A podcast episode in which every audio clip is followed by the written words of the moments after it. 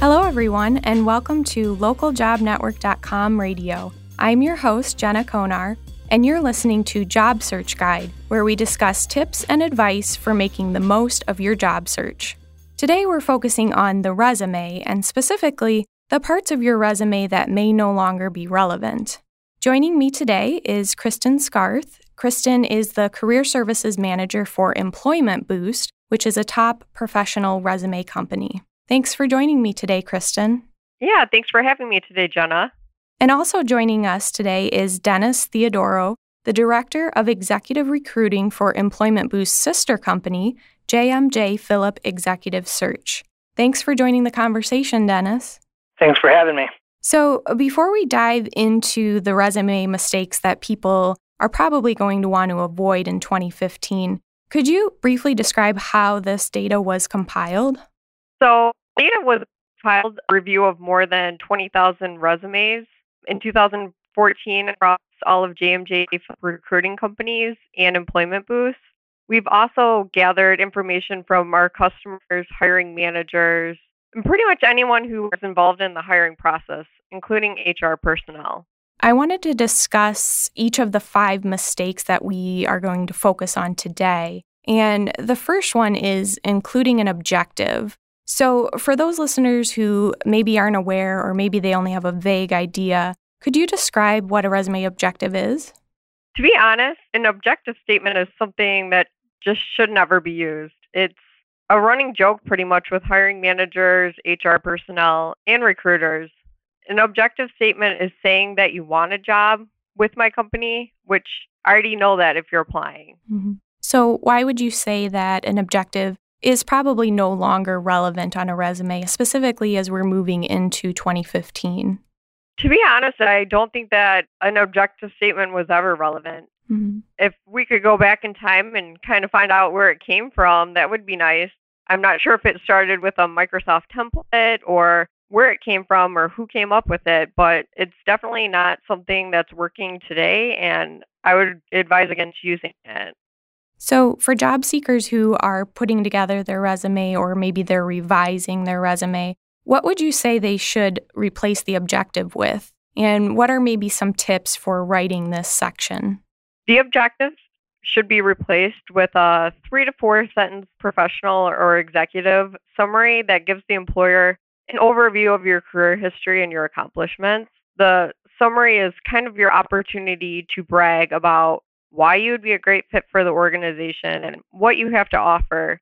It should either make the reader want to read more about your resume or pick up the phone and call you.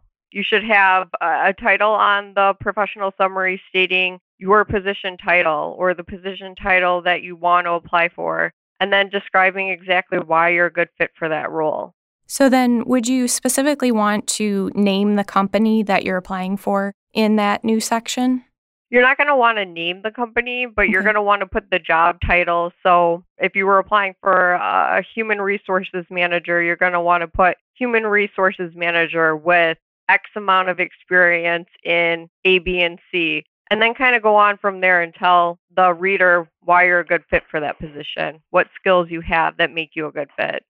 So, then the next step that we want to make sure we're avoiding as far as writing your resume, and this is actually one that we do get a lot of questions on from our job seekers, is the length of the resume. And you want to avoid writing an excessively long resume. So, why would you say that a long resume could be detrimental to your job search? I believe writing a long resume, it's, it's a little bit too hard to distinguish what the candidate may be good at. If we're scanning a resume and we have to look through four pages of information. It's harder to pick out the relevant information that we would need to pass on that candidate to the hiring manager. Also, a lot of times, longer resumes may signify either job hopping or may tell a hiring manager how many years they've been in the workforce. And I think those are great tips for our listeners, especially as they're mature workers and they're having more experience, and you want to make sure that you're putting the most relevant information on your resume. Now, each situation is going to be unique, but in general, how long should a resume be? In an ideal world, a one page resume would be great, mm-hmm. but an average person in their 20 to 30s who doesn't have a ton of experience or someone who does the same type of work day in and day out, those are the types of individuals that do want to consider the one page functional resume. However, an executive at a Fortune 500 company or somebody with an academic CV, those tend to be longer, but for the bulk of the market, a one to two page well written resume will increase your chances of getting a call back or an interview. You should try to keep in mind, though, that the average person reads about 200 words per minute, so you should have no more than 400 words per page. And if you want somebody to read word for word your 800 word resume, it'll take them roughly four minutes. So you have to keep that in mind when writing your resume. Especially when you have hiring managers or HR personnel, maybe they put an ad out there and they have 100 to 200 resumes coming in, and those resumes are three, four, five pages long. Mm-hmm. Hiring managers don't have the time to cipher through all those pages. They want the relevant information right in front of them.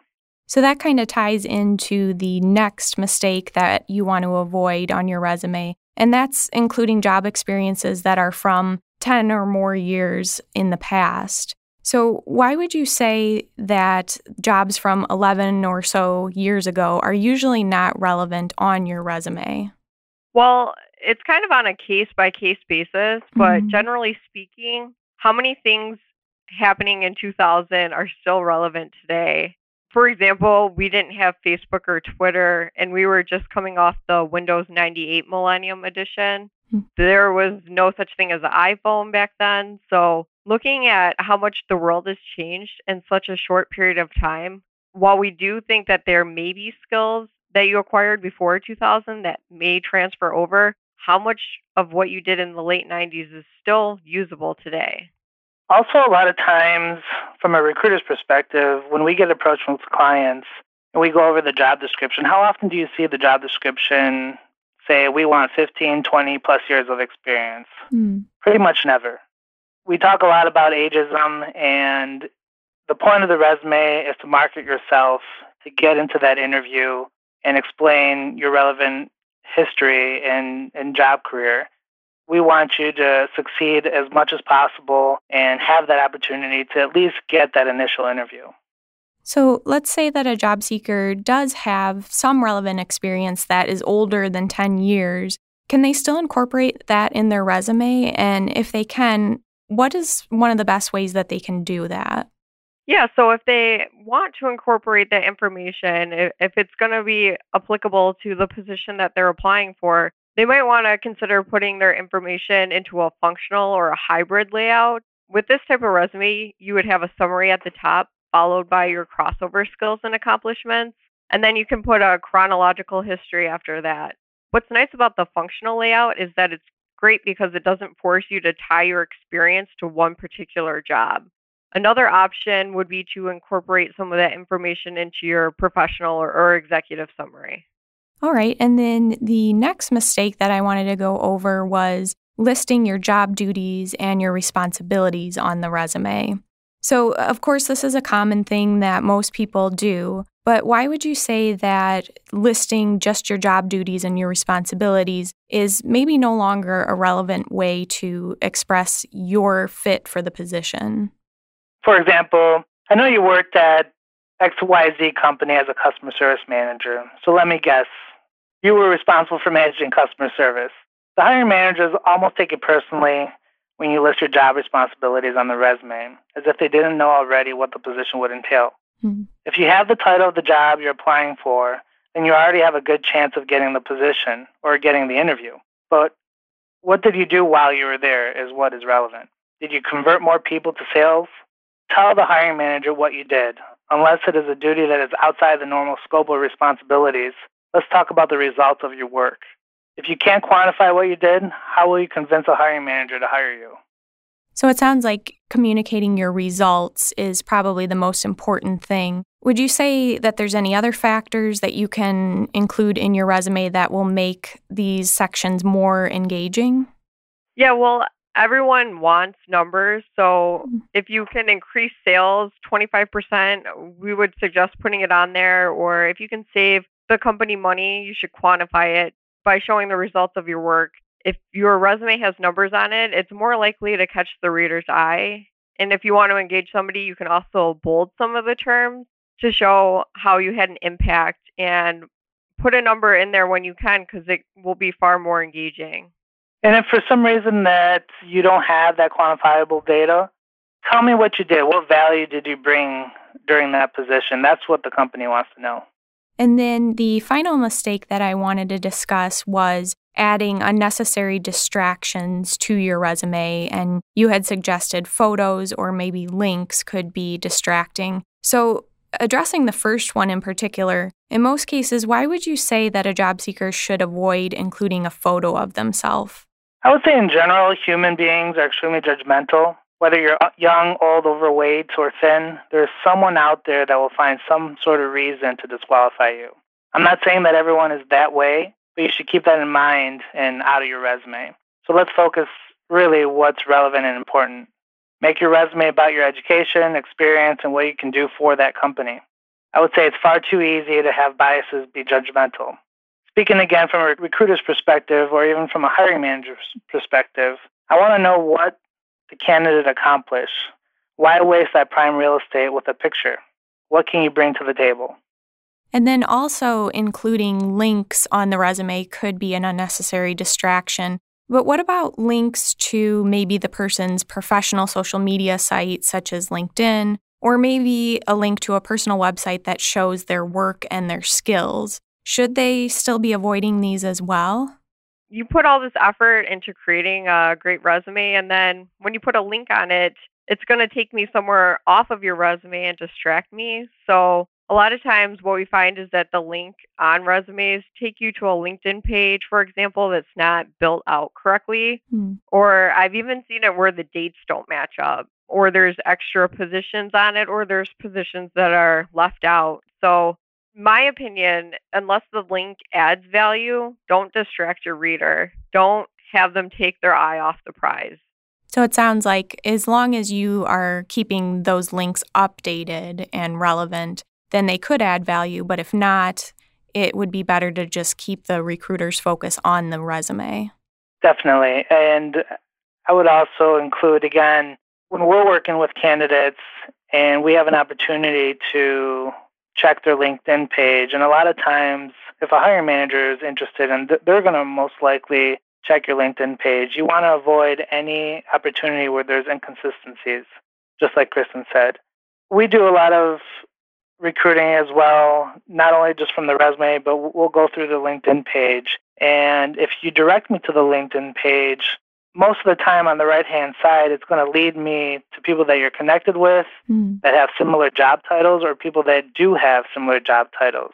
So, for example, if I'm working with a marketing manager for a hotel company, on the right hand side of their LinkedIn page are going to be other marketing managers from different chains of hotels, whether it's Four Seasons or Marriott. So what what am I going to do? I'm probably going to go click on them as well, and you're already distracting me from your own personal resume, mm. and maybe even have me forgotten about your resume. Yeah, so you could actually be hurting yourself by pointing the recruiter to people who are maybe competing with you for this job. Exactly.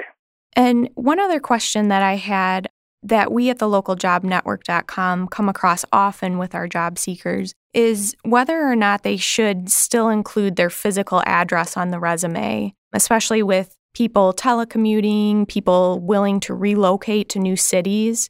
Is it still relevant to include your physical address? And could it hurt you at all if you don't include it on your resume? Yeah, generally speaking, this will irritate a company if you if you don't put it on there because they'll think that you have something to hide. Mm. So, my recommendation is if you want to relocate, you should address that in the cover letter. Or if you're telecommuting, you can always address that in the resume and say that you're telecommuting. If you hide your address, they'll most likely think that you're trying to hide something from them and, and they won't like that. Yeah, and, and typically when we're working with candidates and trying to move them forward with getting their information submitted. If they don't have an address on their resume, a lot of times clients uh, won't even give them a second look. Mm-hmm. Most of the time, hiring managers don't have time for that. Right. So that's a good thing for our listeners to know. So it seems like resume rules are kind of always changing and shifting. How would you say that job seekers can keep up with the latest standards? Where can they go as far as researching what what they should be doing with their resumes? Resumes really haven't changed as much as people think that they have. I would say in the early to mid 2000s that what we read and how we were reading started changing. And we kind of went away from reading the four page resumes to now a one to two page. We're kind of in, in an extremely fast paced world, and nobody mm-hmm. has time for the four page resume anymore. One thing that is great is that there are so many resources out there that all the mistakes that you're making on your resume they can be avoided you just need to do some research and kind of stay up to date on the latest trends looking on the internet you can find a lot of information there's a lot of free knowledge out there to avoid some of this really bad stuff and if you're not getting the results that you're looking for that's when you could contact a firm like ours and that's when we would certainly help you out. So, as we get close to the end of the show here, I wanted to give you the floor for the last minute or so just to offer any final words of advice. Maybe it's something you had mentioned earlier or something we didn't get a chance to cover. But what would be your final advice for job seekers who are working on either creating their resume or kind of revamping a resume that they already have? I would emphasize the importance of a well written resume you're trying to market yourself, you're trying to advance your career, you're trying to get that next promotion within your company, a well written resume is extremely important. I would advise to read through it thoroughly, no spelling mistakes, no grammar mistakes. Make sure that your dates are correct. Make sure that you're not coming across like you're hiding anything.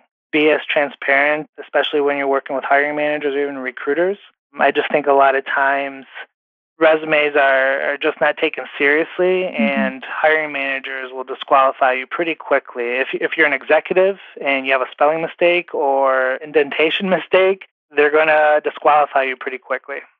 And there you have it. You've been listening to Kristen Scarth and Dennis Theodoro discuss the top resume mistakes to avoid in 2015.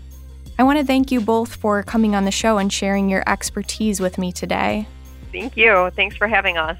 Thanks for having us, Jenna. And for the listeners, if you'd like to get in touch with us, you can email us at ljnradio at localjobnetwork.com or you can find us on Twitter under at the LJN. Once again, I'm Jenna Konar, wishing you the best of luck with your job search.